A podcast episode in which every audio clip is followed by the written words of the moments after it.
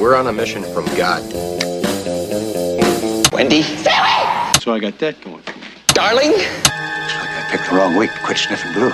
Light of my life. We enjoy your films. I am a human being. I thought they smelled bad on the outside.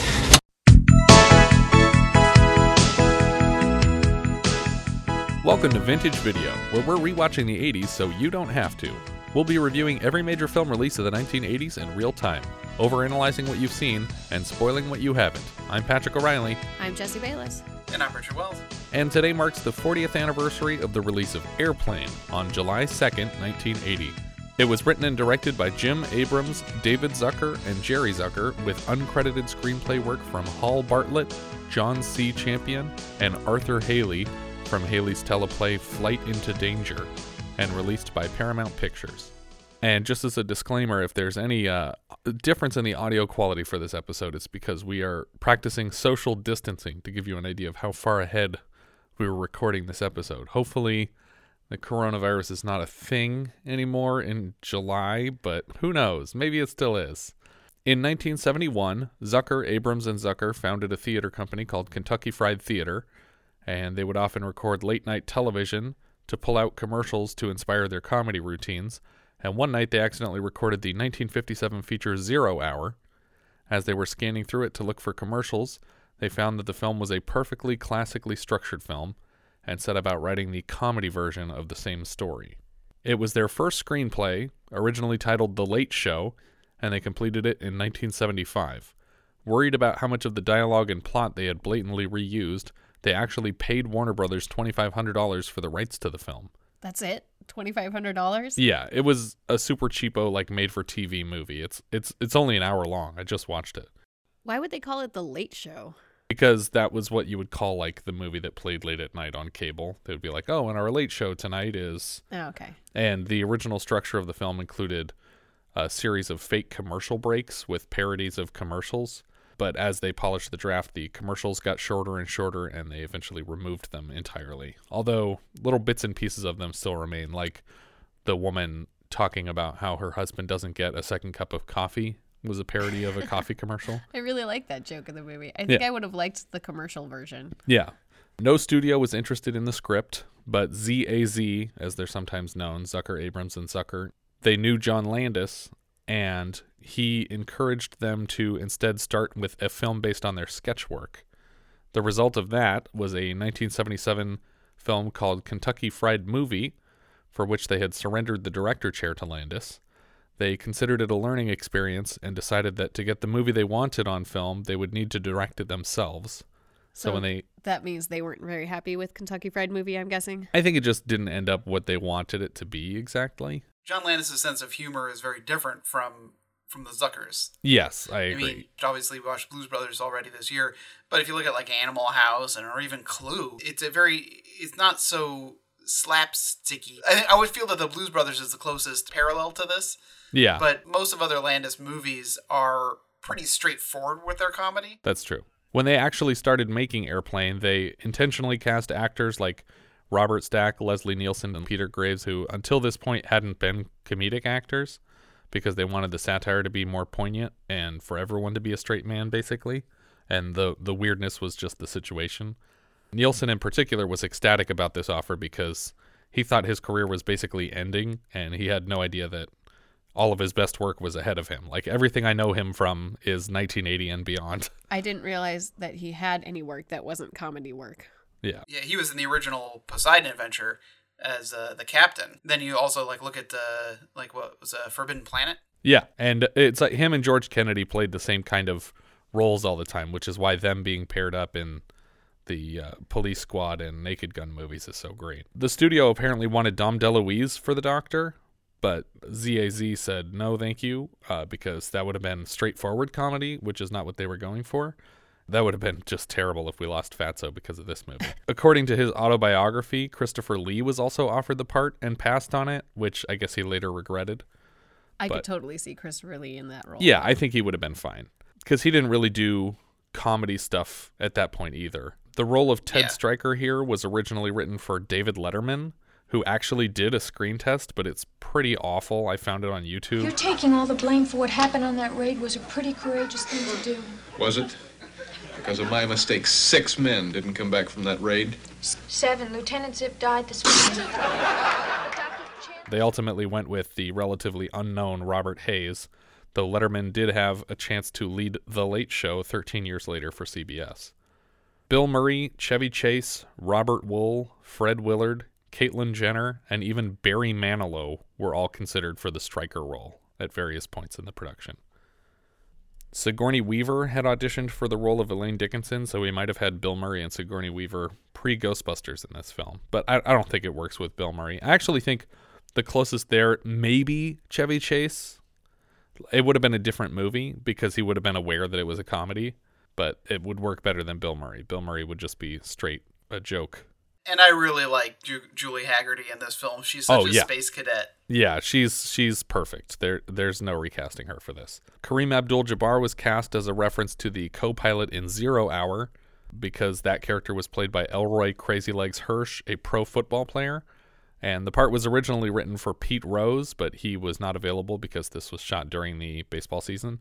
And so Kareem stepped in to play the part. And I think it works better with Kareem because he's even more recognizable and he's also like seven feet tall. So it's just like that much more ridiculous that he would go into commercial airliner business when he's clearly built for basketball. That's an interesting point. I wonder if um, there's a height restriction for airline pilots. yeah, I don't know. Didn't your mom say that there was for flight attendants? Like you had I don't know if there was a height thing, but they used to weigh flight attendants like every few months. Oh, I'm pretty sure there was a height thing that you, there was a minimum and a maximum height. That's possible. Like you never really see like a really huge pilot, like Yeah. like an Andre the Giant or Gwendoline Christie. I would love for Andre the Giant to come out of the cockpit at some point. After auditioning several voices for the White Zone slash Red Zone announcements and not getting the sound they wanted, they decided to reach out to LAX to find the man and woman who actually recorded the announcements for the airport. And insanely, the actual voice actors were not only available to record the parts, but were a real life married couple, which plays perfectly into the joke of the film. That's so great. Apparently, ZAZ intended to shoot the film on a smaller prop plane in black and white, but Michael Eisner, who was the head of Paramount at the time, demanded a larger plane and color as conditions for distributing the film. I think that's fair though. I think Yeah. that uh, as much as they want this to be like a parody film, uh, I think some of it is kind of lost if you don't modernize it a little bit more. Yeah, I agree. I think I think it works better in color. And because the dialogue is so almost one to one, it gives it this kind of like weirdly out of time uh, kind of feeling. Yeah, it's just extra disorienting. The film covered its entire production budget of $3.5 million in its first two days of box office and eventually went on to make 158 million worldwide. It was followed by a sequel in 1982, but ZAZ were not involved and claim never to have seen it. Robert Hays kind of reprises the role of Ted Stryker because he played an airline pilot in 2014's Sharknado 2, the second one but the character has a different name, but it's clearly a reference to Ted Stryker. We open in the clouds at night with a Jaws parody as the tail of the plane is seen crisscrossing through frame, chopping up a cloud layer, and then suddenly the plane flies up out of the fog past camera, and we get titles over what should have been second unit footage of LAX, but because they were first time filmmakers, ZAZ didn't know that they would have to direct every shot themselves. So all the footage of like planes landing on the runway and cars pulling in and out of airport terminals was all actually directed by Zucker, Abrams, and Zucker. we see some crew for the flight moving through the airport as the PA announces the white zone is for loading and unloading passengers only, and there is no stopping in the red zone. The male and female voices of the announcement eventually start arguing when the male voice gets the zones mixed up, and this bit finishes with Listen, Betty, don't start up with your white zone shit again. At the TSA counter, a man is instructed to fill a bowl with all metal objects, and he starts removing all his fake limbs. Back outside, the PSA voices are now arguing about male voice wanting female voice to get an abortion, which is uh, crazy dark for just outside this airport here. An arriving passenger flags down a cab, and Ted Stryker hops out of it at the curb, assuring the man he'll be right back, but not before setting the meter running while he's gone. I love this joke. that the guy's still there. the guy the running gag throughout the film like i was i don't think i've seen this film for 20 years i think i saw it once when i was a teenager and then never again and i'm sure that a lot of the jokes were lost on me at that time Yeah. I- or i just didn't care or didn't find them funny but i found this joke really funny We get a three way writer director credit for ZAZ, which was apparently quite a fight with the DGA because at the time, director credit had never been split more than two ways. And it was pretty much policy that they weren't going to allow that. I- I'm not even sure that it's happened since then, but somehow they were able to lock in a three way director credit for this film. An employee on the tarmac is guiding a plane in when his coworker asks where the forklift is, and he gestures off to his right, accidentally sending the plane he was guiding crashing through a window into a terminal. These two guys are played by Jerry and David Zucker. And since the film's release, they have been stopped repeatedly by airline pilots saying that they have very nearly put planes through those windows. One said that he even came so close as to touching the pane of the glass with the nose of the plane. Ted Stryker catches up with flight attendant Elaine as she's headed toward her flight. She left him a note breaking up with him, but he found it in time to catch up with her on the flight.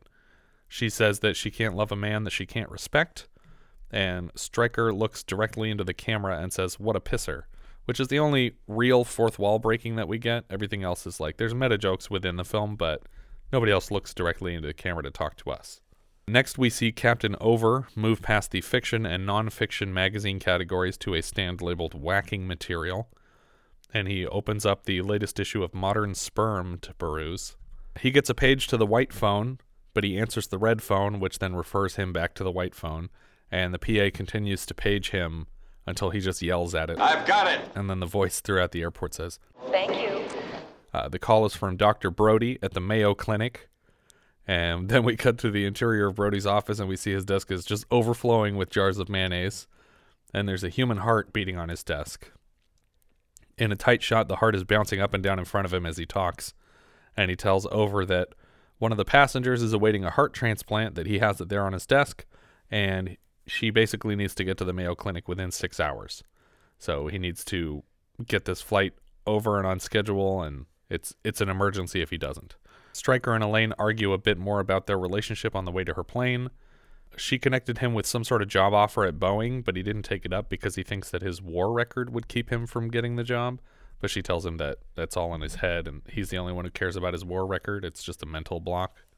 The pilots start the pre flight checklist as a mechanic climbs onto the hood of the plane outside of the cockpit and he sprays down the windshield and then he pops the hood of the plane to check the oil. But when he tries to buckle the hood closed again, he falls off the plane and we hear him drop probably 15 feet to the tarmac. Stryker buys a ticket on Elaine's flight so that he can continue arguing with her. The flight attendant at the desk asks if he would like smoking or non smoking, and he asks for smoking before she hands him an actual smoking ticket with just a billow of smoke coming out of it. We cut back outside to see Stryker's cab passenger waiting patiently as the meter is still running. Stryker stops outside the plane, and we're crossfading over his concerned face with war footage of just an aerial dogfight. Not a real one, an aerial one. There's exploding planes, and we hear Robert Stack's voice repeatedly saying, The decision is yours. The decision is yours. On the plane, Stryker takes a seat in the non smoking section. So he bought a smoking ticket, but for the non smoking section. The older woman sitting next to him asks if he's nervous, and when he says yes, she says, First time? And he says, No, I've been nervous lots of times.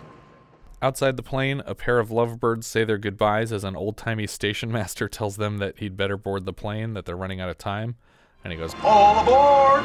The boyfriend Bill ascends the stairs to the plane and just stands there waving at his girlfriend as she's trying to keep up. And uh, she's racing through crowds of people in old fashioned clothes, occasionally crashing into the structures alongside the plane, trying to keep up with it as it reaches flight speed. Roger, Clarence Over, and Victor, the three pilots in the cockpit, confuse each other with standard radio communication terms Roger and Over, as well as aviation terms clearance and vector. Roger. Huh? Request vector. Over. What? Flight 209er clear for Vector 324. We have clearance, Clarence. Roger, Roger. What's our vector, Victor? Howard radio clearance over. That's Clarence over. Over. Roger. Huh? Roger over. What? Who? Elaine finally notices Ted on board and rejects him to get back to her work. Ted tells the passenger next to him about when they first met. He was stationed in Drambuie, which is a liqueur, like I suspected. when we were it watching it. I was like, that's not a place. Uh, off the Barbary coast. Ted stands at a bar in his Navy uniform, which I thought he was an Air Force pilot, but he's wearing a Navy uniform. We hear a horn playing as a pair of female legs walk past him on the bar, and we tilt up slowly to reveal that the woman is actually playing the trumpet, which is a joke we saw earlier this year in Mad Max, uh, though less intentionally funny there. A fight breaks out between two Girl Scouts when one of them tries to cheat at cards and ends with her head driven through a jukebox. I found this joke went on far too long. Yeah. They keep bringing it back throughout this entire scene, and it was kind of unnecessary. Yeah. But when her head goes into the jukebox, it kicks off a high speed version of Staying Alive. And then we get a big dance number with uh, Robert Hays and Julie Hagerty just being crazy on the dance floor. Elaine notices him from across the room, and she's starting to dance with a guy who is immediately stabbed in the back. But she thinks that his efforts to remove the knife are some new kind of dance. And so she's trying to emulate him for a while before Stryker cuts in. She actually does look like she's doing the Elaine here a little bit. Yeah. As she's like using her thumbs to gesture behind her. Yeah. Elaine and Stryker dance insanely for a while, and then we cut back to the present where the woman sitting next to Stryker has hung herself of boredom. We cut to a young boy in a three piece suit carrying a tray with two coffees, and he hits on a similarly adultish girl that is his own age. She invites him to sit with her, and he offers cream for her coffee, to which she replies, No, thank you. I take it black. Like my man. the kid's face is perfect after that. He's just like, I don't know how to respond to this. I guess I'm leaving now. I'm not sure how seating on planes worked in 1980, but when Stryker first sits down, he's on the right side of the plane. And then with the older woman sitting next to him, he has a window seat on the right side. And now Elaine notices him, and he's in an aisle seat on the left side, talking the ear off of a man in the window seat. But to be fair, we see him in like six, seven different seats in this entire plane. Yeah, it keeps film, so- happening, but so far he has not been in the same seat twice in a row.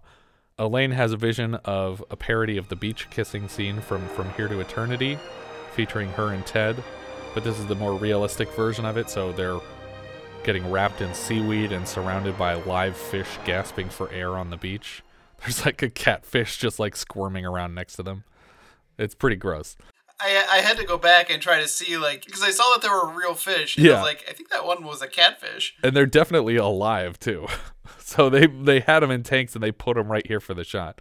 She starts to plan their life together, but Ted's orders just came through, and he tells her basically his entire mission. He says, "Oh, you know, we're going to bomb the storage depots at Daiquiri, which is another drink, at 1800 hours. Uh, we're coming in from the north below their radar." And she says, "When will you be back?" And he said, "I can't tell you. That's classified." so he can tell all the details, but he can't tell her that. Which I remember the first time I saw this, I thought that that meant that she was a spy and that he didn't screw up the mission, but that she like undermined the whole thing. But then that ne- that never comes back. Elaine brings a child named Joey to the cockpit for a tour. He sits with the pilot Oveur, who asks, "You ever been inside a cockpit before?" And when Joey says no, Oveur says, You ever seen a grown man naked? which is what Peter Graves was willing to ask in place of the original line, You ever seen a grown man's cock? that was the first draft of that joke. I'm glad they went with that one. Yeah, I think so too. And th- in that line too, like you can see on Graves' face that he's he's worried about even saying that line. Apparently, he was terrified completely of taking on the role of this pedophilic pilot, but when he showed the script to other family members, they were like, "No, you have to do this. This is a parody of you, and it would be really funny, and no one's going to think you're a weirdo because you're playing a weirdo." But I guess it worked out well enough for him because he agreed to be in the sequel, so he must not have had too many hard feelings about it. And in the sequel, they made a they made a more of a Mission Impossible kind of reference Yeah. for him than than they did with this. I mean, Air, Airplane Two is just full of like it's William Shatner, so I'll make a bunch of Star Trek jokes. and Yeah. it's Peter Graves, so I'll make a Mission Impossible joke. You know, they don't do that with this. They don't go down to that level. I the only time that they do, I think, is with Kareem Abdul-Jabbar, which they kind of do right here when Joey recognizes him, and he's like, "No, no, no, I'm Roger Murdoch. I'm a I'm a pilot." And he insists that the kid is confused until the kid starts talking about how his dad thinks Kareem isn't a great player and he's not trying unless it's the playoffs. And then suddenly Kareem like grabs him by his collar and yanks him toward him. Listen, kid. I've been hearing that crap ever since I was at UCLA. I'm out there busting my buns every night. Tell your old man to drag Walton and Lanier up and down the court for 48 minutes. And the kid's like freaked out about it and then over interrupts again with Joey, you like movies about gladiators? Suddenly, Ted has a window seat again, and he's promising Elaine that he can fix things. She's sitting next to him now, and uh, she's remembering the good times. There's a very uh, interesting, you barely even notice it spliced in joke here. In the original movie, she says, Mostly I remember the nights when we were together. I remember how you used to hold me. And then afterwards, how we watched until the sun finally came. but here they changed it just a little, so it says, Mostly I remember the nights when we were together. I remember how you used to hold me.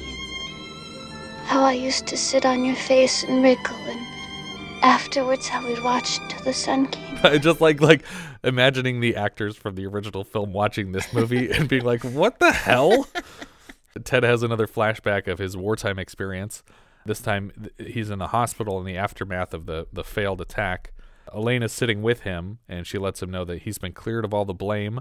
Ted says that due to his mistake, six men didn't return from that raid, and she corrects, Seven Lieutenant Zip died this morning. Spit takes all over her. Ted is painting a portrait of a soldier with a leg, for some reason, behind his head, carrying a baby away from an exploding Jeep. Ted grants the model a five minute break, and we see behind the easel that there's an actual soldier with a baby, and his leg is behind his head, and there's a big painting of an exploding Jeep behind him. One of the veterans in the same wing as Ted believes he's still in the war, and he's shouting at all of his nurses. And still another thinks that he is actually Ethel Merman. This character is, of course, played by Ethel Merman in the scene, and this was Ethel Merman's last appearance in film. A flight attendant offers coffee to passengers, and a husband named Jim asks for a second cup. We hear his wife's internal monologue wonder, Jim never has a second cup of coffee at home. This is a reference to a popular Yuban commercial at the time, which, unbeknownst to ZAZ until after production, actually starred the same actress from this scene. No. She didn't bring it up in the audition process because she was worried she would lose the part for being the actual person instead of a parody of the person. Can she get in trouble for that? Can they get in trouble for that? I don't know, but she didn't say anything until it was in theaters. So, I mean, didn't they just go through this with the um, Peloton thing? oh, I don't know about the Peloton thing. Oh, because the girl was in the uh, Ryan Reynolds commercial. Yeah, the girl that was in the original commercial did a, a parody with Ryan Reynolds. Oh, I never even saw the commercials. I heard about it. Flight attendant Randy tells a nun with a guitar about a sick girl on the flight, but instead of asking the nun to perform, she asks just to borrow her guitar so that she can sing a song herself. On her way to the front of the plane, Randy bonks the heads of all the aisle seat passengers with the guitar. This is funny because the actress playing the nun here is uh, Maureen McCormick, who sings like the theme songs for a bunch of disaster movies like The Poseidon Adventure and Towering Inferno. But she's not asked to sing the song here. Randy sings a song for the sick girl, and as she's uh, wildly swinging the guitar around, she keeps unplugging the girl's IV with the neck of the guitar, and the girl's like sucking her face in like a fish when she doesn't have whatever medicine she's supposed to be getting. And eventually her mother notices, or caretaker or mother, I'm not sure who this woman is, um, and keeps trying to get the IV back in for her. Stryker is back in an aisle seat, and now he's sitting next to James Hong, who is credited here as a Japanese general.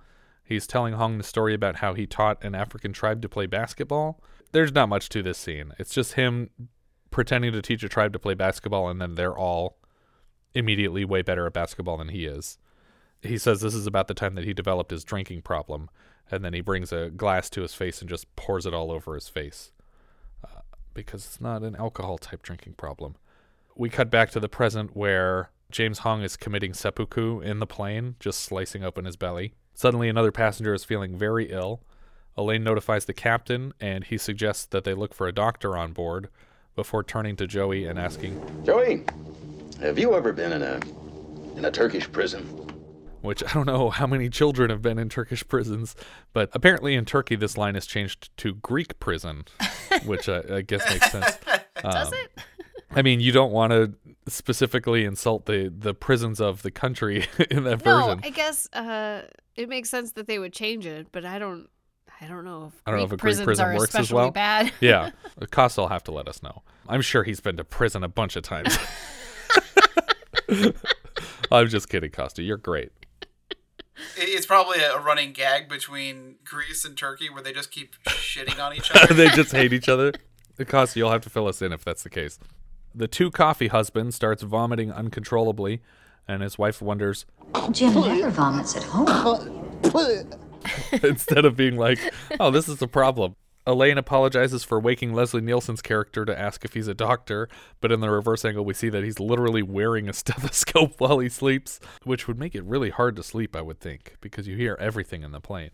He sees to the sick woman, and she immediately spits out multiple eggs into his hand in like a uh, 101 magic class style trick. He cracks the last egg on her coffee cup, and a bird flies out and just flutters around in the plane, uh, which I was not expecting, and it's a very funny joke. He tells Elaine to notify the pilot immediately. Victor in the cockpit also collapses. Uh, while the doctor is speaking with Oveur, Roger Murdoch collapses, and the doctor determines here that everyone who got sick chose fish for dinner. There were two choices for dinner steak and fish, and the doctor remembers. Yes, yes, I remember I had lasagna. Elaine and the doctor speak about the symptoms of this fish virus, and Oveur is experiencing each symptom as they mention it behind him. From there, the poison goes to work on the central nervous system, causing severe muscle spasms, followed by the inevitable drooling. At this point, the entire digestive system collapses, accompanied by uncontrollable flatulence, until finally the poor bastard is reduced to a quivering, wasted piece of jelly. Eventually, he collapses in a sweating, drooling, farting pile uh, at the controls of the plane. Elaine engages the autopilot and radios Lloyd Bridges as McCluskey at the traffic control dispatch office. We introduce a zany character in the office named Johnny who steals every scene moving forward. He's just wonderful. His whole like demeanor and voice remind me so much of John Ritter. sure, yeah. Uh, like I could, I could I could just close my eyes and see John Ritter doing all of those same movements. Yeah, he would he would work totally fine in this part. Lloyd asks, "Hey, some coffee, Johnny?" And Johnny's like, "No, thanks," because he's not trying to help anybody. McCluskey says that he needs a man who won't crack under pressure, and then Johnny runs by in the background and suggests Mr. Rogers, which was actually a dubbed line to cover "What about Mamie Eisenhower?" Who the, that was the original joke, but she had passed away shortly after the scene was shot. So they try to fit a different celebrity's name who fit those those mouth shapes, and they landed on Mr. Rogers. McCluskey has Elaine read him some of the dials on the dash, and then suddenly the autopilot is deflating, and the plane is going into a, a dive. Uh, she's instructed to reinflate it by blowing into a hose in its lap. The doctor walks in to see this, and is uh, he turns around to give them their privacy. When the plane is righted again, the doctor asks Elaine if she knows anyone on board who can fly the plane. I, I like the line that he asks her before. I always repeat Julie Hagerty's part of this line when he says, Elaine, you're a member of this crew. Can you face some unpleasant facts? and she goes, "No." and then he just keeps going. She's so upset by the prospect of even thinking about it. Yeah. I, I do that all the time with like my niece when she goes, Can I ask you a question? I go, No. I get like upset. Please don't. We cut to Stryker sitting next to yet another new passenger, and he's dumping water across his face because of his drinking problem. And then we're back to the cockpit for Elaine to say, No, no one I know of. The doctor explains, I think you ought to know what our chances are. The life of everyone on board depends upon just one thing finding someone back there who can not only fly this plane, but who didn't have fish for dinner. we get a shot of Elaine announcing something to distract the passengers as pilots are being dragged unconscious down the aisle. She ends with, By the way, is there anyone on board who knows how to fly a plane? and a riot breaks out, and madness ensues. Suddenly, a topless woman is jumping in front of the camera. We cut back to traffic control, where someone is getting to Rex Kramer's home to pick him up. And when he gets inside, Kramer's dog is like attacking this kid, while Kramer's wife is waiting at the bottom of the stairs with him. Kramer's just putting on his uniform in front of a mirror in the entry hall. And then after he gets himself all straightened up, he steps out of the mirror through into the living room because uh, we just have this weird optical illusion trick. Yeah, you actually backed this up for me because I didn't even notice it. Yeah, it's it's pretty subtle actually. I love the implication that his wife is just staring away at nothing. Yeah, he's not, she's just watching her dog attack this guy. not even because that's behind him. That's true, yeah. that's true. What is she looking at? Um, that's funny. Stryker is sitting next to yet another passenger who is dousing himself in gasoline to escape Ted's stories. Randy comes to bring Ted to the cockpit, and the passenger who was about to kill himself holds the match above the puddle of gas in his lap, waiting to see if Ted will finally leave. And when he does, the passenger blows the match out and drops it in his lap, which still causes the explosion. For some reason, the whole plane doesn't go down though. That's why you always like run the matches underwater before you throw it in the trash Yeah, why can. didn't he 'cause do it that? could still light up again. In the cockpit, the doctor asks Stryker, Can you fly this plane and land it? And he says, The immortal line.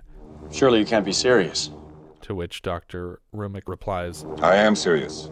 And don't call me Shirley. Which I think was the AFI nominated it like in the top 100 movie lines of all time. After being informed that he is the only chance they've got, Stryker takes the captain's seat. We pan across an impossibly long instrument panel, and then we get a quick insert of the taxi passenger whose fare back at LAX is ticking over into the $113 range, despite the taxi not having moved yet. It's only $113? I think that's what it said. Stryker accidentally flips a switch that sends the plane into a tailspin, and after he corrects it, the woman from the Yuban commercial starts to lose her shit. To keep her calm, a line of passengers takes turns slapping her. And second in line here is the doctor, who Leslie Nielsen actually slapped her by accident, but uh, they just kept the they kept the thing moving. Apparently, it was her idea to have the passengers all line up to want to slap her because it was supposed to end after the doctor slapped her. Like a passenger did it to be impatient, and then the doctor's like, "No, no, no, calm down." And then he does it too, which is less professional. But then she's like, "What if everyone does it?" And so it was her idea to have all these people line up. In the line though of passengers, people are armed with like tire irons and guns. like everybody after the gun person, I feel like you don't have to slap this woman anymore. She's she's gone. Rex Kramer beats up a crowd of religious folk on his way into the airport. Robert Stack was 61 here doing his own stunts, jumping around people and throwing flying kicks. It's pretty cool looking, and you could tell it's him doing the whole thing too. What is he known for up until this point? He he did a lot of like serious television shows. For me, it was always Unsolved Mysteries. Well, yeah, but that wasn't out yet. Yeah, that was post 1980. Because that's all I know him from. And, and even 1941, in which he still he kind of played almost this similar kind of character to this character. That's true, and that was like the year before, or Uh, it had to be it's like 78 or 79. right before. But yeah, again, like the other people here, mostly mostly serious characters at the time. Someone on a phone in the traffic control office complains, "He's a menace to everything in the air." Yes, birds too. What I think is going on in that scene when he says he's a, he's a menace to everyone up in the air. Yeah, birds too. And as it pans over to McCroskey, he's on the phone too. It's like I know he's a risk, but he's the only chance we got. Oh, they're and then he talking hangs to each other. Phone. I, yeah, I think the implication is that they're talking to each other. That's Oh, funny. That's funny. I didn't get that joke. Well, I don't I don't know if that's the Yeah. joke. That's always how I've looked at it. Yeah. While Kramer is filling in McCluskey on his history with Stryker, a spear for no reason hits a map on the wall behind them. I was sure I missed something here, but it seems like there's not actually a joke. It was just supposed to be funny enough that a spear hit the wall. And it's followed by another joke where, as McCluskey is talking about guiding the plane all the way to the ground, a watermelon just falls out of the ceiling and explodes in the background. I've I've read in interviews that ZAZ have expressed disappointment at the lack of audience reaction to either of these gags at every screening they've ever been to, but I'm not sure they even count as gags because they're not there's not a joke to it. It's just a weird thing that's happening. It's not like when the shit hits the fan Yeah. later. The rest of them are relevant to the dialogue at least or something. These two things just stand out as like they didn't really make any sense and they thought it was just funny that it was weird.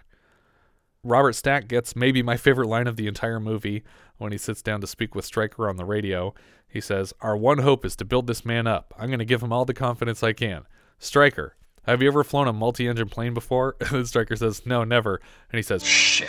This is a goddamn waste of time. There's no way you can land this plane. But like the way the how quickly he turns in his delivery, it just kills me. He's just so funny. Just like, ah, shit, this is a goddamn way. And he doesn't take his hand off of the button. So all of this is getting broadcast into the cockpit. And you have just Julie Hagerty and Robert Hays are just standing there like, uh, we're not supposed to hear this part. like it's really uncomfortable. And he says just to route route the plane into Lake Michigan Yeah. so it doesn't kill anybody else. yeah, he he doesn't seem to realize or care that he is still talking to them, but he yeah he he suggests just crashing into Lake Michigan to avoid killing any innocent people, forgetting that there are hundreds of innocent people on this plane. But uh, the air traffic people call the home of Captain Oveur's wife to let her know that her husband's flight is having some trouble and she might want to get to the airport as quick as she can. She rolls over to tell the horse that she's in bed with that he can let himself out. um, Can he? yeah. So, so this is an interesting point because I don't understand the reason to introduce this character at all. It's in Zero Hour. I, I don't know why either because you never see them reunite, but you don't they don't do it in the other movie either. But so. it's a great opportunity to have a horse in the bed Yeah. with. Yeah. I think the premise of this entire movie was basically an MST3K episode if they just shot it and put in all their joke dialogue. Because they were clearly just watching that scene and they were like, wouldn't it be funny if there was a guy in bed with her? And they're like, what's even funnier than that? A horse in bed with her. And then for no reason, they're just like, that's it. That's the whole scene. Doesn't need to be anything else. I also like that she tells him that there's a juice in the fridge. like the like the first of all that the horse wants juice specifically and that it's in the fridge as if the horse can get to it there. But yeah, it's great. McCluskey and Kramer don't understand why they don't have sight of the plane yet. They call into the tower to check the radar range, but at the time, radar range was a very popular model of microwave. So the air traffic controller stands and opens a microwave above all their instruments with a full turkey inside, and he says, It's about two more minutes, Chief. after having separately lamented that he picked the wrong week to quit smoking and drinking, uh, McCluskey now regrets his choice of this week to quit using amphetamines. Looks like I picked the wrong week to quit amphetamines. The press swarms the office, and McCluskey hands over questions to Johnny, which kills them pretty quickly because the press is like, What kind of plane was it? And he's like, Oh, it's a big, pretty white plane with red stripes and curtains in the window and wheels, and it looks like a big Tylenol. And then the reporters say, All right, boys, let's get some pictures. And they just start snatching all the framed pictures off the walls of the office before they leave. And that's that's the end of the press participation of this film. A series of newspaper front pages swirl toward camera, and we end with uh, National Enquirer with the headline Boy Trapped in Refrigerator Eats Own Foot. The pictured boy is the grandson of producer Howard Koch, who had no idea why his grandfather requested copies of his school photo until he saw the movie. A montage of news reports of the situation ends with a show called Counterpoint, wherein the host suggests that these passengers knew what they were getting into. I say, let them crash.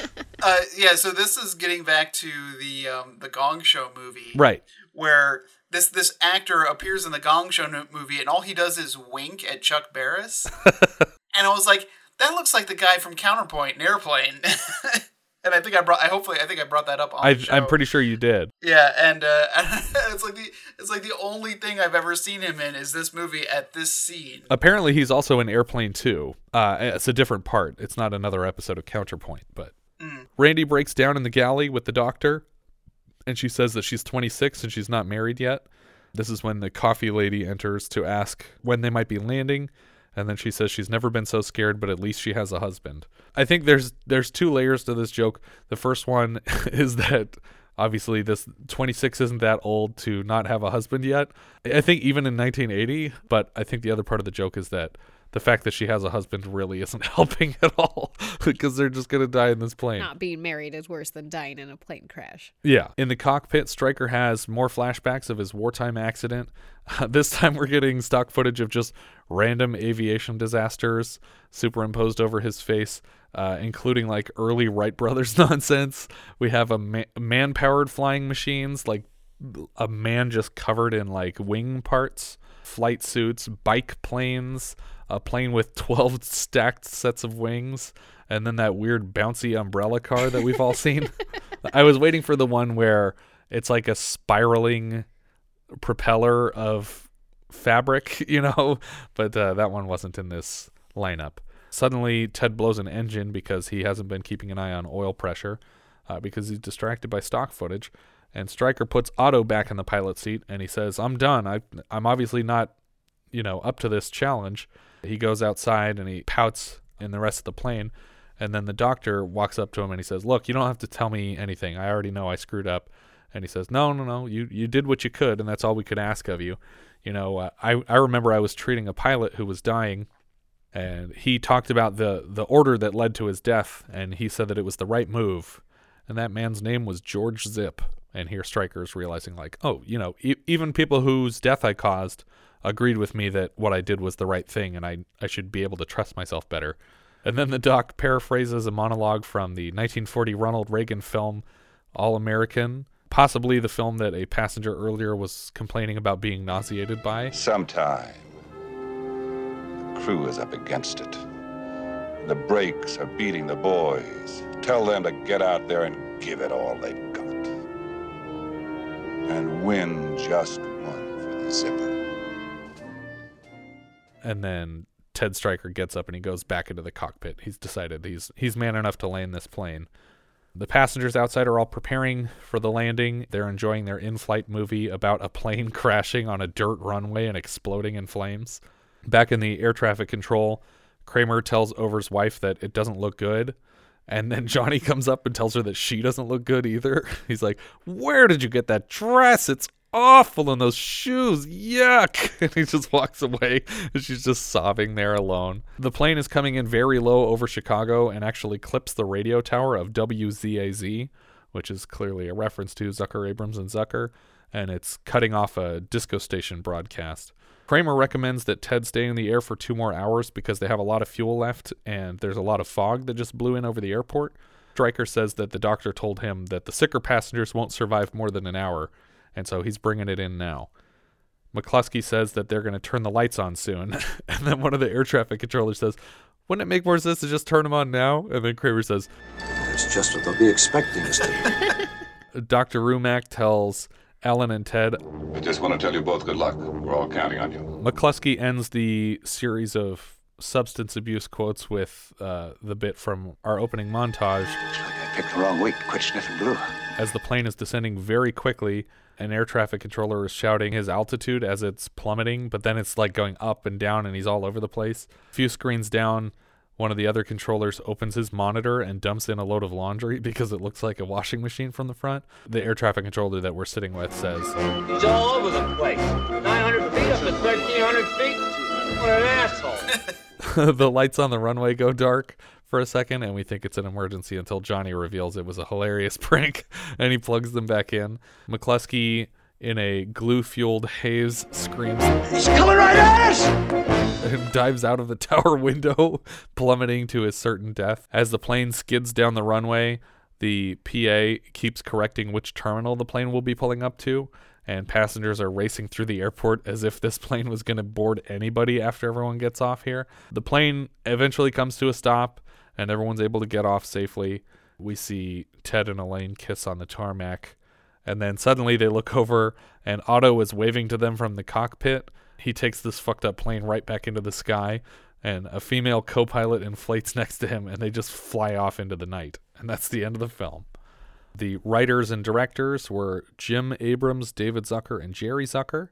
Uh, I said before the the Zuckers were the ones directing the traffic on the tarmac.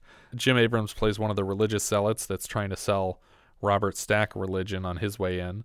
Together they wrote Kentucky Fried Movie, and they wrote and directed Airplane, Naked Gun, Police Squad, Top Secret, Hot Shots, Mafia, Scary Movie 4, which I guess I owe a rewatch because I didn't realize that they came back to just do that one. I've never heard of Mafia. Uh, it's okay. It's it was like Jay Mohr and Lloyd Bridges, and I mean a lot of their regular people. It's obviously not not on the same level with the rest of them, but uh, our composer here was Elmer Bernstein, who did Oh, the hold love on. You gotta you gotta cover some of uh, Jerry Zucker's other films. Oh, okay. What else do we have? Ghost. Oh, really? Yeah. Oh, that's interesting. So he did stuff without the other two. Yeah, yeah. He did Ghost and he did uh, Ruthless People. See, I thought I was covering them all by just covering like David Zucker because the three of them work together. Right, so right. Uh, but uh, yeah, Ghost is a not a comedy. Yeah, that's very interesting. I didn't realize that was him. I met Jim Abrahams and David Zucker at a screening of, I think it was Top Secret and uh, Bananas double feature at the New Beverly. So I'll I'll put a picture with them on the uh, on the Instagram. But they were really cool. But Jerry wasn't there. I don't know if if they all live out here or what the what the deal is. Well, I wanted to say something too earlier about the uh, three directors. Yeah. I'm, I'm kind of curious if you can get special permission to do that because uh, I was fairly certain, and I looked it up to verify. But Cloud Atlas has three directors. It doesn't say it's not the Wachowskis as a single credit. It has each individual Wachowski and then uh, Tom Tykwer. Oh, interesting. Well, because I was also thinking of um, the 67 Casino Royale has four directors, but that one was like I don't know if it was the each of the directors did different segments of it, or if it was like they were directing at different periods of time and got kicked off of it. Because I know John Huston was one of the four, but uh, yeah, it's a, it's a it's weird. It's weird how that stuff works. The composer here was Elmer Bernstein, who basically he just composed the the love theme of Airplane. We had him earlier this year for Saturn 3, Blues Brothers, and we'll have him later for Ghostbusters, Three Amigos, Bulletproof, uh, etc. Kareem Abdul-Jabbar was Roger Murdoch, or also probably Kareem Abdul-Jabbar. I think he's technically playing himself here in disguise as Roger Murdoch, but he also plays himself in Fletch, Forget Paris, and Basketball. He was an NBA player with the Milwaukee Bucks and the LA Lakers. Lloyd Bridges was Steve McCroskey. His uh, acting credits date back to the mid 30s. He was in High Noon. He was Mike Nelson in 155 episodes of Sea Hunt. Yeah, Sea Hunt is the the, the big one. Yeah, and I, I think I always think of Hot Shots when I think of him. Even before Airplane, I think of Hot Shots for him. And obviously, he's he's uh, we said before he's also in Mafia. And he's the father of some very interesting people. Lloyd Bridges is? You're kidding? Yeah. Uh, no, uh, Lloyd Bridges is the father of at least Bo and Jeff, um, and the grandfather of our friend Dylan, who we went to school with. So that's fun. Peter Graves was Captain Clarence Oveur. He was on the Mission Impossible series. He's in Stalag 17 or Stalag. I don't know where the emphasis goes there. Stalag. Yeah, uh, yeah, Stalag Put the 17. emphasis on the wrong syllable. He's also in the classic film Parts: The Clonus Horror. By the way, if you haven't seen Stalag 17, it is fantastic. I don't know that I have, so maybe that's uh, It's a for it's, a watch. it's a Billy Wilder film. Oh, okay. I like I like pretty much every Billy Wilder film I've Yeah. seen. It, it's it's a stage play that was converted into a film, and it's it's really really great. Okay, cool. Uh, do you watch Community at all? On and off. One of my favorite things about that is that uh, there's a really old man at the community, like going to school. His name's Leonard, Yeah. And he was one of the actors in Stalag 17. Oh, really? it's just funny. Like he's been like acting for so long. That's funny. Anyway, weird side story. Anyway, go on. Uh, That was like uh, I remember in college one night someone was like, "Oh, we should watch Run Silent, Run Deep," and it's like this Clark Gable submarine movie. But in the background of like one scene, I was like, "That guy looks like Don Rickles," but there's no way he was that old when Clark Gable was the lead character of movies. it's like, no, that was Don Rickles. He was just around forever. Yeah. But uh, but Peter Graves was also in a movie called High Seas Hijack that appears to predate North Sea Hijack, aka ffolkes, by three years. And I'm not even sure that it's not like inspired by the same story, but it, it looks like it might be a Japanese film, but Peter Graves plays a part of an American team in the film. I'm interested to see that now because the plot was very familiar to folks. Julie Hagerty was Elaine Dickinson here. She obviously she's an Airplane too. She was just in a marriage story. She was Freddy's mother in Freddy Got Fingered. She was Carol Pewterschmidt on Family Guy, which I believe is Lois's younger sister. This was her first acting credit. Is Um, she the one I I always go to? Uh, is she the wife from What About Bob? Yes. yeah. Yeah, that's the one that I always go to for her. For me, it's always Freddy Got Fingered because I actually really like that movie. And it's funny because uh, she has worked with two Lakers because you have Kareem in uh, this movie. And in that movie, she divorces or separates from Rip Torn and starts dating Shaquille O'Neal. but it's great. Robert Hays was Ted Stryker. He'll be back for Airplane 2 also, and he plays the dad in Homeward Bound. And I said before he was in Sharknado 2, but surprisingly little work from Robert Hays because I think he does a phenomenal job in this film. Yeah, I, I always go for him. Um, uh, other than Airplane, uh, I always go to Cat's Eye, the Stephen King anthology film. Right, I still need to see that one. Yes, you do. Leslie Nielsen here was Dr. Rumack. He was on Forbidden Planet. He's Frank Drebin in the Naked Gun movies. A lot of non Zucker comedies that are less terrific, like 2001 A Space Travesty. He was also Mr. Magoo in the feature film version of that character. Did you actually see that movie? Uh, Mr. Magoo? Yeah. I for sure did. I couldn't tell you one thing that happened in it. but I was working at Blockbuster when it came out, so I'm I guarantee you I rented it the day it, it came out on video. He also plays Colonel Chi in Surf Ninjas, which is the only time I can remember him playing the bad guy in anything. And he's also Dracula in uh, Mel Brooks's Dracula Dead and Loving It. which which I feel still is a very underrated film. Yeah. we have uh, Lorna Patterson was Randy. She also comes back for the second film, and she played Private Benjamin on the TV series adaptation of that film. We, we have Private Benjamin this year too, right? we do. That's correct. Robert Stack was Captain Rex Kramer. I said before I know him best from Unsolved Mysteries. He was also the narrator for the Hercules animated series. Yeah, he was. Um, he's also in Basketball because they do a whole Unsolved Mysteries bit in Basketball. But he, before that, I guess, was mostly known for Falcon Crest. But he's also Ultra Magnus in the Transformers movie. He was an ATF agent in Beavis and Butthead Do America. So he's like constantly trying to track them down. But he's just got an amazing voice. Stephen Stucker was Johnny Henshaw Jacobs. That's the crazy guy at the air traffic office. He is also back for two as a different character. Apparently, he improvised all of his lines. That seems crazy to me because they're so great. So if he did, kudos. Kudos to that guy. Frank Ashmore was Victor Basta in the cockpit. Um, he's also back for two as a different character. He's not in Mafia, but he was in Mafia 2 and 3, which was it two and three? which are not related to the movie Mafia. Oh. Uh, he was in two video games that were also called Mafia, but he was only in the second and third installments. Uh, Jonathan Banks was Gunderson, unrecognizable with Yeah. hair, but you probably know him from Gremlins or as Mike Ehrmantraut on Breaking Bad and Better Call Saul. And he too was on Community as a regular character. I didn't notice him in this movie. He's the guy who says, About two more minutes, Chief, that opens Huh. up the microwave. And he's also the guy who says, 900 feet, 1300 feet. What an I asshole. feel like I have to go back and look this up. I It's- did not recognize It's him. great. I'll pull it up for you. Barbara Billingsley was the jive lady, the woman who spoke jive on the plane. We didn't really talk about that bit because I don't think it translates very well to just describing in summary. She was June Cleaver on Leave It to Beaver, and she's also the voice of Nanny on the Muppet Babies. And I think this role was offered to someone else first. I forget now. They turned it down thinking that they, they didn't really understand the movie and then uh, regretted it because Barbara Billingsley rocked it. Uh, James Hong, the Japanese general here, he's obviously Lo Pan. And Big Trouble in Little China is Mr. Ping in the Kung Fu Panda movies. He plays Hannibal Chew in Blade Runner, and he's Cassandra's dad in Wayne's World 2. And can I just say he's just the most wonderful man you'll ever meet. He's just the sweet old guy that wants to talk to everybody. He just wanders the halls of DreamWorks just randomly. He'll pop into your office and this he happened. just like wanders in to Yeah. look at your stuff, like, just what do you have "Oh, here? Look, you know, and he's like, "This is cool," and he just plays with the toys that are on your desk. He's just wonderful. He's great. Um, Maureen McGovern, I said before, was the nun. She sings uh, the theme song "There's Got to Be a Morning After" from the Poseidon Adventure and "We May Never Love Like This Again" for Towering Inferno. She also performed "We Could Have It All" from the Last Married Couple soundtrack earlier this year, and she'll come back for a song called "Halfway Home" in "The Earthling" later in 1980 for us. She's also the voice of Rachel in Joseph King of Dreams, if anyone remembers that movie, back from when DreamWorks just made 2D animated movies about the Bible.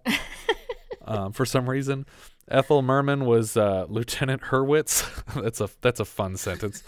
Um, she is a film actress and Broadway performer. She originated the role of Gypsy on Broadway. I love her in "It's a Mad, Mad, Mad, Mad World." Yes. as uh, Mil- Milton Berle's mother-in-law. Yeah, she's great. And uh, so we have Michelle Stacy was the young girl with the coffee who likes it black like her men. She played Mary 2 in Logan's Run, but she's also the voice of Penny from The Rescuers, which I could actually hear it ah. when I was watching the movie again after I listened to it. Robert Starr was religious zealot number 5. He plays an underling in Last Starfighter, and he was Rex Kramer in Kentucky Fried Movie because apparently they reused a bunch of character names from Kentucky Fried Movie for this movie. Although a lot of the names like Ted Stryker are from Zero Hour. Kenneth Tobey played air traffic controller Neubauer. He plays Patrick Hendry in the original The Thing, as in The Thing from Another World. And he reprised the role of Patrick Hendry 54 years later for a 2005 film called The Naked Monster. I'm not sure the story there, but he also plays the man in the restroom in Inner Space, which I think is when the guy's in the bathroom talking to himself at the urinal and the other guy's confused about it. Play with it, pal. Don't talk to it. Jimmie Walker played the windshield wiper man. Jimmie Walker was obviously JJ on Good Times. He also made an appearance in the Concorde, the Airport 79 film, and he was Grandpa Gene in Everybody Hates Chris, uh, which I never actually watched, but uh, I like the entire cast of that show, so I really should check it out. Al White was the second jive talking dude. He was one of the singers outside the radio station in Hollywood Knights. He played a sergeant in the MacGyver pilot. He's in Back to the Future Part 2. He plays a dad, which I think is the dad at the house that Marty accidentally goes into. And he also plays a desk sergeant in Leprechaun 2. There's a woman named Kitten Natividad who is credited as the bouncy topless woman on the plane. She plays a character named Betty Big Ones in Taking It Off and Taking It All Off. She started working in Hollywood as a maid for fellow nude model and actress Stella Stevens, who we just had in the Ballad of Cable Hogue. Yeah. She would go on to win Miss Nude Universe two years in a row. But according to the IMDb trivia, she says that she wasn't the nude woman. She was the woman holding jello and jiggling next to the jello. She was not the woman whose boobs are featured in the film. So I don't know who to believe. The internet's a lie. David Leisure was one of the uh, Hare Krishna guys, but I I think I know him from Airplane, and that's it. Is it from Air? I don't know because I went through his whole list, and I was like, I, this guy is so familiar, but I don't recognize anything else that he's done. I agreed. He's crazy familiar to me, but I couldn't put my finger on what in particular he reminded me of. I think he just reminds me of someone else. Maybe I don't know. He was on in a lot of episodes of Empty Nest. It looks like. I've never seen frame one of that show, but I was wondering if maybe I was I confuse him with Fred Willard or somebody. He, he does remind me a lot of Fred Willard, but he still he looked super familiar, and I don't know why. I mean, no offense, Mr. Leisure. I know you're listening. and I do like you and I definitely recognize you from stuff, but there there wasn't anything huge that I knew you from. I'm sure there's just something on this list that I've seen a million times, and it's just That's like, probably the same for me. But uh, I think it's Airplane. Maybe. But he doesn't have hair, and I'm thinking about him in something when he has hair. Yeah. Because he's got a shaved head in this. I don't know. He's in Airplane too. Yeah, maybe maybe that's it. I've seen Airplane 2 so many times. Like Um. all of zero times. Hey, so uh, editor's note here. David Leisure, I apologize. I figured out what I know you from. You're Joe Isuzu from the commercials. Oh. oh. That's yeah. 100% what it is. I, it just occurred to me when I was listening to QC the episode, and I was like, It's not a that movie. is 100% what he is from. And then I Googled it, and I was like, I should have just checked this Wikipedia page because it's all over it. Yeah. But yeah, he's Joe Isuzu from the commercials, where the joke was that he would just say completely outlandish things that the car could not do. And that was the commercial for the Isuzu. It was just like, no, it can't do that. Like in subtitles, it would contradict him and Yeah. keep it legal. Yeah, I remember But those commercials. Good stuff. Um, yeah. I love this movie. I think this movie has always been funny to me. I actually think it loses a little bit of its magic when you find Zero Hour and you see like how little work they really needed to do. But I think nobody made movies like this before them uh, in terms of the just the execution of all these background jokes and like the density of the comedy. Like this movie is 90 minutes long and it has probably a hundred quotes that people say constantly. Yeah, I I mean I said before that I don't think that I've seen this movie in 20 years and I didn't appreciate it when I saw it 20 years ago and I'm just like I never watched it again because of that. But now that I've sat down and watched it again, I'm like this movie is hilarious. Yeah. I really liked it. Which is really interesting to me that you guys like this movie so much, and yet you do not like the Blues Brothers. This is way are- way funnier than the Blues There Brothers. There are jokes in this movie though. The Blues Brothers is a, is a character piece. It's there's not jokes in To it. To me, the comedy is obviously very different, but they're to me they're both classics. Uh, and it's just it's, I just thought it was like because I love both of these movies. I'm fully willing to admit that Blues Brothers is a classic. I just disagree that it's funny. I think a lot of people like it a lot, but it's it's not as funny. I, mean, I think you're 30 minutes into Blues Brothers before the first like technical joke happens. I also feel like this movie was is nonstop. It is just dense with really amusing things that are happening. You know, jokes, visual gags, all of it. And that just doesn't happen in Blues Brothers. There's a lot of just nothing. That movie's really long. but that's also, I mean, like that was the case with most movies by then, though, because I think almost no movies are as densely comedic as Airplane or any given Zucker Abrams Zucker movie. You look at Top Secret or any of the Hot Shots movies, like it's just nonstop because every single scene has to have as many jokes as they could fit in it before they cut to the next scene. It's just surprising that they're as funny as they are the whole time. Because usually when someone's like, "Oh, I just care about jokes for a minute," then they're all crappy jokes. But yeah, I I, I don't feel like it uh, stands up to Blues Brothers. All right, up or down, Patrick? It's an up for me. Richard? Oh, it's definitely an up. Of course, it's an up. It's an up. We got three ups on this one. What do we think Letterboxd wise, Jess? Uh, it's pretty high for me. Uh, I'm going to put it in eighth place right now for me for the year, which is uh below the island, but above Night of the Juggler, which for me was unusually high. Yeah. uh, Richard, what are we looking at Letterboxd wise? Uh, yeah, I'm really, I'm really struggling for this, I am but too. I think I too will put it just below the island, which is above where the buffalo roam. Okay. I think uh, for me, hmm, it's hard. Uh, I think it goes right under the island uh, and above the changeling for me. I think we all agree the island is slightly better than Airplane. Well, I think I think what happened was that I had zero expectations for the island, so now in my head it's like a miracle, and so I ca- I can't put this above it. But it's I really liked airplane, and honestly, when we started this year, I was sure airplane was going to be the top of my list. But rewatching it and and and watching for the first time from beginning to end, zero hour, like in a big part of it gets wiped out in my head where I'm just like, oh, so you just took a movie that existed and you plugged some jokes into it.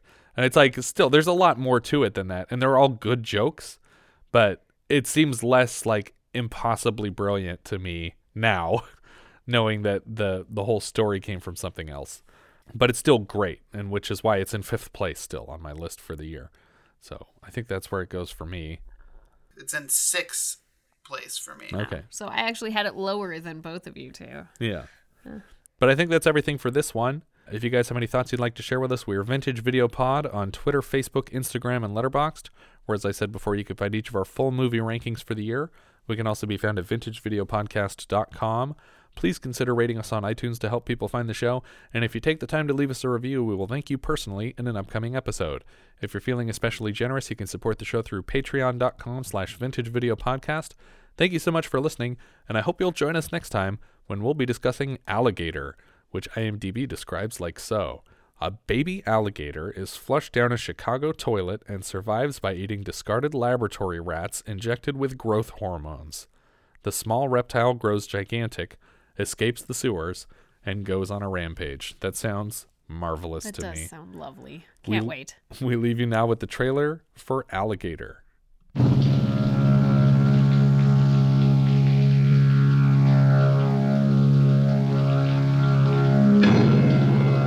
It lives 50 feet beneath the streets.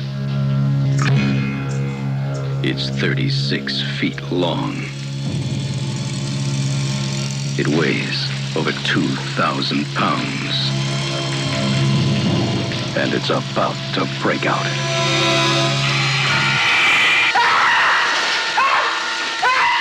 You're looking at the one who saw it. And it was big. You said it was dark. Now, perhaps you were mistaken. An alligator half that size would starve in a week. He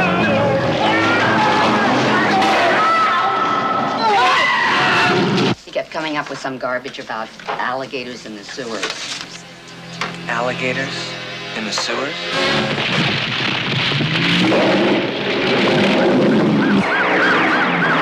Once it escaped, there was no way to stop it. No! No! The safety of the public is my job. It could be anywhere. There he is. Ready to attack at any moment. You know, I've seen what this animal can do. You'd better take all the help you can get.